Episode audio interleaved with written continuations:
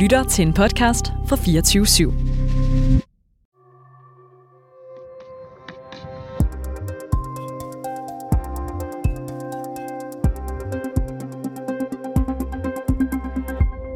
We look forward to welcoming Sweden as a full member of the alliance based on the agreement I reached uh, last night uh, with President uh, Erdogan and uh, Prime Minister Kristersson. Ja, der blev taget store beslutninger allerede inden NATO-topmødet for alvor blev skudt i gang her i Litauens hovedstad Vilnius. Den tyrkiske præsident Recep Tayyip Erdogan vendte nemlig på en tallerken mandag efter forhandlinger med den svenske statsminister Ulf Kristersson og NATO's generalsekretær Jens Stoltenberg. Det bliver kaldt en sejr for generalsekretæren og alliancen som en hele op til et topmøde, hvor det er vigtigt at se forenet ud over for en vis russisk præsident Putin. Men det ses altså også som en kæmpe sejr for Erdogan. Du lytter til en særudgave af Konfliktzonen, hvor vi i dag spørger, hvorfor Erdogan egentlig pludselig støtter optagelsen af Sverige i NATO. Mit navn er Christine Randa. Jeg er normalt udlandsredaktør på 24 men i dag er jeg hoppet ind foran mikrofonen. Velkommen til Konfliktzonen.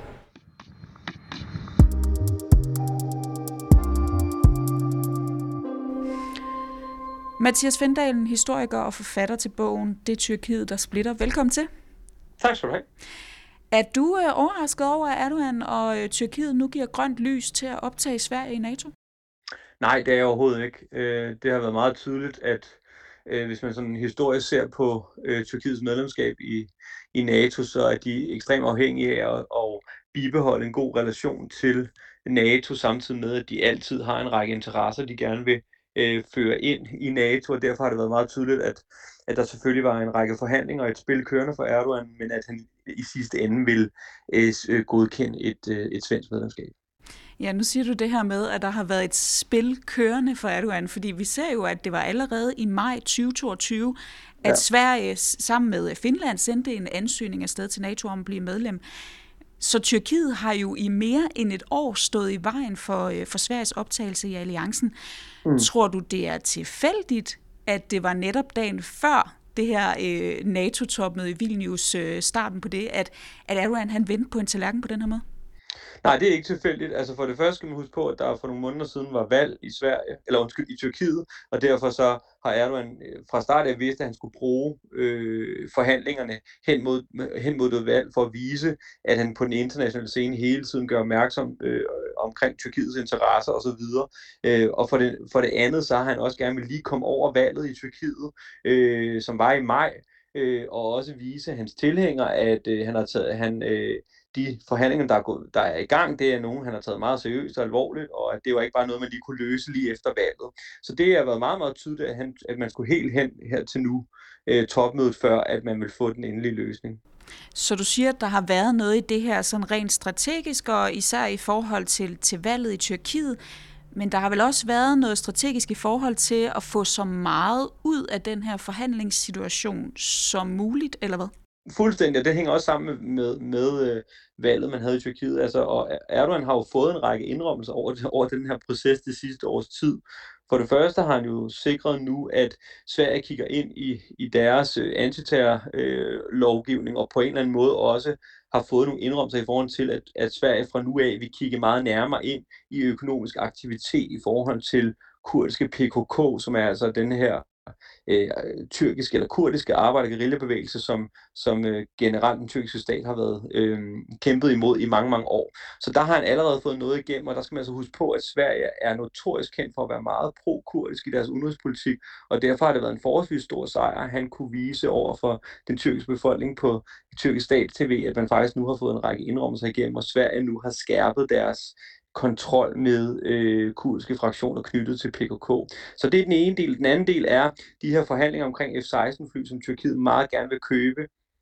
Altså 40 fly plus en række materiel til øh, til det tyrkiske militær, som i øvrigt vil stille min en væsentligt stærkere position i forhold til at beskytte deres egne interesser. Og det kommer man højst sandsynligt også nu til at få igennem USA, øh, og at kongressen vil godkende det i sidste ende. Så på den her måde har det sidste år øh, været ekstremt succesfuldt for Erdogan i forhold til de forhandlinger, der er gået omkring Sveriges øh, medlemskab. Og nu nævnte du det her konkret med forhandlingerne med Sverige før. Øh, vi så øh, i dag i øh, Vilnius, da den svenske statsminister Ulf Kristersson, han, han ankom til topmødet, der nævnte han også under den her sådan, doorstep, hvor han talte med, med pressen, der nævnte han det her med, at Sverige er øh, fast besluttet på at bekæmpe terrorisme. En sætning, som jeg øh, ikke kan lade være med at tænke er til for at plise Tyrkiet.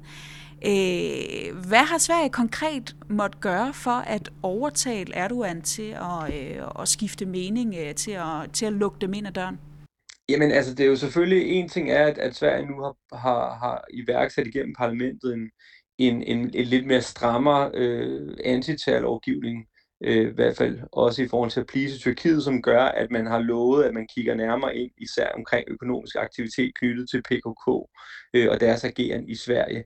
Øh, så det er den ene del af det. Den anden del af det handler meget om symbolik og selvfølgelig fortælling og narrativet. At, at Sverige førhen var ret pro øh, i deres øh, måde at tale om kurderne og kurdiske rettigheder på, og har været meget aktiv i forhold til kurdiske rettigheder i, sy- i det nordlige Syrien. Og det har de jo været fuldstændig stille omkring det sidste års tid. Og når man nu for, samtidig også for Sverige til pludselig at tale om, at de vil holde øje med, med, med aktivitet knyttet til, til øh, terrorgrupper øh, i, i Sverige, øh, og kan linke det direkte til kurdiske PKK, jamen så er det jo en kæmpe sejr øh, for Erdogan og Tyrkiet. Og det er især relateret til, at hvis man kigger på, hvad der fylder rigtig meget hos den sådan tyrkiske kernevælge hos Erdogan, og det som de ser er den største sikkerhedstrussel for Tyrkiet, så er det faktisk PKK, øh, og den kamp, der foregår mellem PKK og den tyrkiske stat.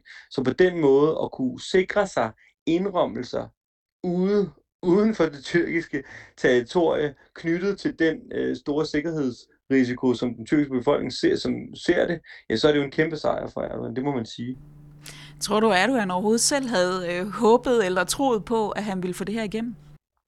Øh, det, det er jo umuligt at, at lige forudsige, men jeg tror, at han godt har vidst, at, at kvæg, at man har enorm magt øh, på grund af sin veto i, i, i NATO, og, og samtidig med det, at Tyrkiet øh, lige nu og også i fremtiden en af de vigtigste sådan, geopolitiske, strategiske partner for NATO øh, i sådan, det generelle medlemskab på grund af deres beliggenhed, så har Erdogan godt nok, nok vidst, at han godt kunne tage nogle forskellige ting med på tallerkenen, og han nok vil få noget med hjem.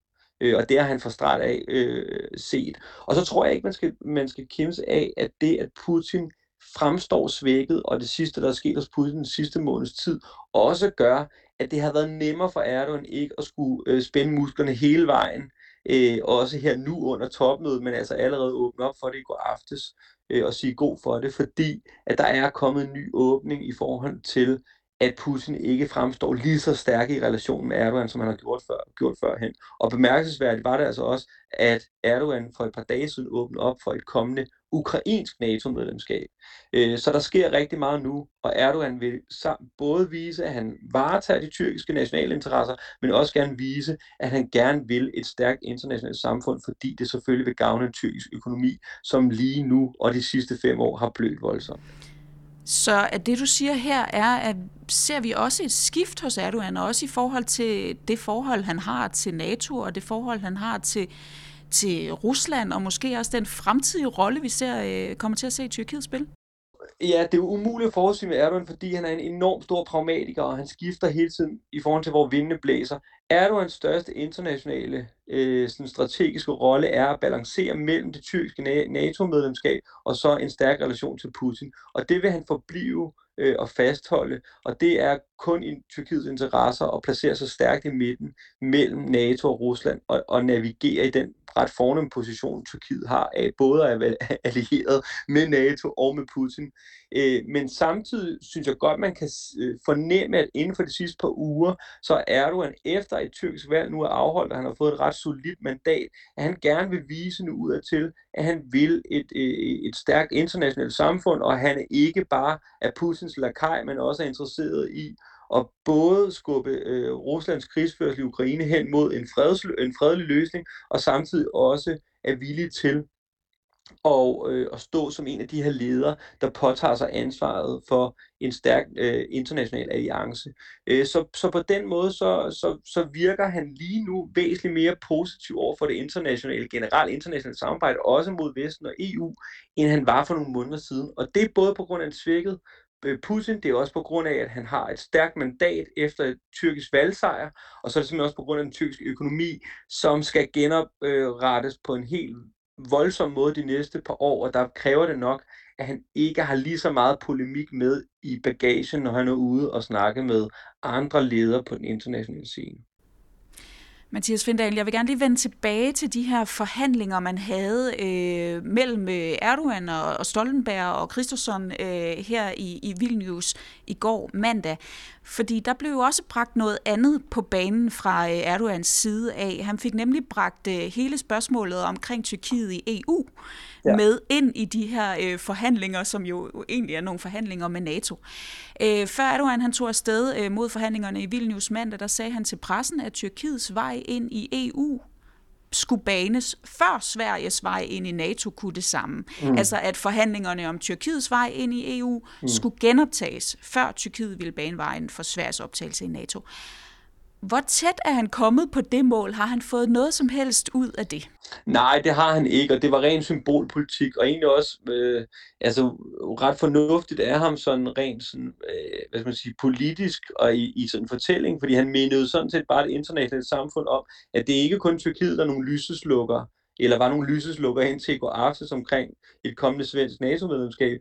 EU har også været nogle lyseslukker over for Tyrkiet, vil han ligesom sige, og det er fordi, at man havde nogle optagelsesforhandlinger, der gik i gang i 2005 omkring et tyrkisk medlemskab af EU, men allerede relativt kort tid efter begyndte de centrale lande i EU-regi, Frankrig og Tyskland, at trække sig fra ideen om, at Tyrkiet skulle blive øh, et veje medlemsland af, af EU, og derfor er så stort set optagelsesforhandlingen gået øh, i stå. De er faktisk gået i stå siden 2018, og derfor vil han bare lige minde om, at øh, det, er sådan set, øh, det, det er sådan set noget, EU også selv kan finde ud af med øh, at være nogle lyseslukker. Og samtidig tror jeg egentlig også godt, øh, og i relation til det, jeg sagde tidligere, at han gerne vil vise, jamen jeg er sådan set, øh, nu har jeg sikret mig de næste fem år, jeg vil faktisk gerne øh, genetablere øh, en stærk øh, dialog med det, europæ- med, med det europæiske øh, altså det, med det europæiske lederskab. Øh, og jeg vil gerne inviteres på besøg, og jeg vil egentlig gerne snakke om, hvorvidt Tyrkiet kan nærme sig EU yderligere igennem forskellige øh, stærke relationer. Om det har at gøre i sidste ende med et EU-medlemskab, det har jeg rigtig svært ved at forestille mig, men der er alle mulige interesser på spil i at vise ud af til, at man sådan set gerne vil øh, en, et, et stærkt internationalt samarbejde. Og vi så jo også, kan man sige, at EU's embedsværk ligesom var rimelig hurtigt til at, øh, at, at tage det her bord og sagde, at det var altså to yeah. meget forskellige øh, hvad hedder det, områder og øh, hvad skal man sige, øh, problematikker, vi havde med at gøre her. Men man så alligevel, at i et af punkterne i pressemeddelelsen om Sveriges optagelse i NATO, der står der, at citat, Sverige aktivt vil støtte arbejdet for Tyrkiets EU-optagelsesproces. yeah. Tror du, er du han selv tror på, at det kan lade sig gøre, eller at det her øh, er et skridt i den rigtige retning? Altså omkring et kommende EU-medlemskab? Lige præcis, lige præcis.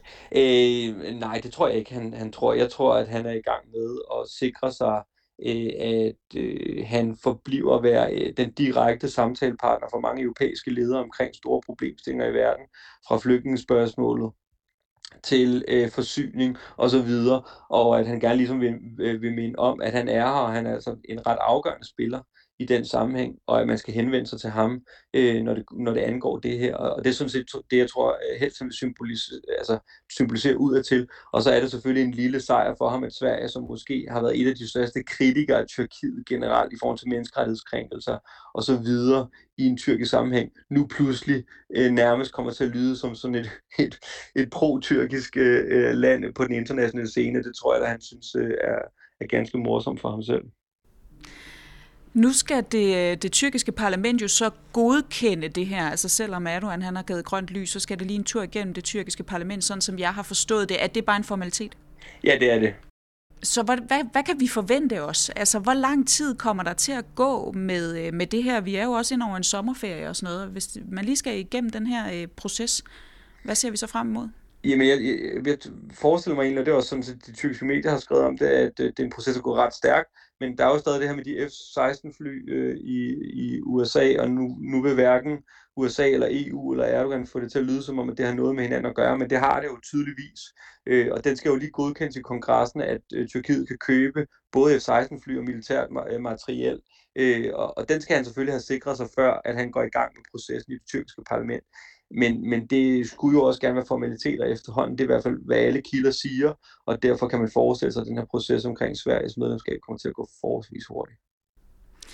Lige her til sidst, Mathias Findalen, øh, nu har vi jo set Erdogan, som har fyldt forholdsvis meget ja. i det her topmøde allerede, og også inden topmødet overhovedet begyndte i dag. Øh, hvilken rolle tror du, han kommer til at, øh, at, at spille resten af topmødet her? Tror du, han har andre ting i ærmet, eller hvad vil han gerne øh, profilere sig selv på ellers? Altså, det, det, det passer ham utrolig godt, at han spiller sådan en stor rolle, øh, for det har været hans formål hele vejen igennem, og det er allerede det, han begyndte at forudsige, da han for et år siden begyndte at putte barriere for et svensk medlemskab. Det var jo selvfølgelig at stille sig selv i den her position, fordi det ser utrolig godt ud på tyrkisk øh, stats-tv, at man kan vise de her billeder konstant.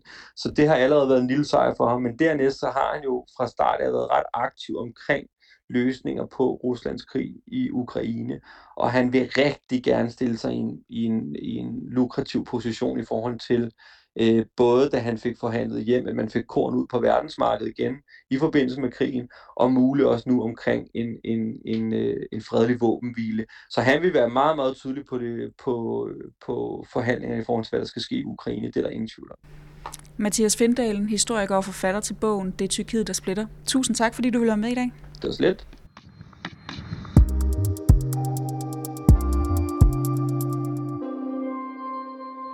Du har lyttet til en særudgave af Konfliktzonen 24-7's udenrigsmagasin. Mit navn er som sagt Christine Randa, og sammen med min kollega Sofie Ørt stikker jeg NATO-topmødet i Vilnius. Og vi er tilbage igen i morgen med endnu en særudsendelse herfra, hvor vi har fokus på Ukraines fremtidige forhold til NATO.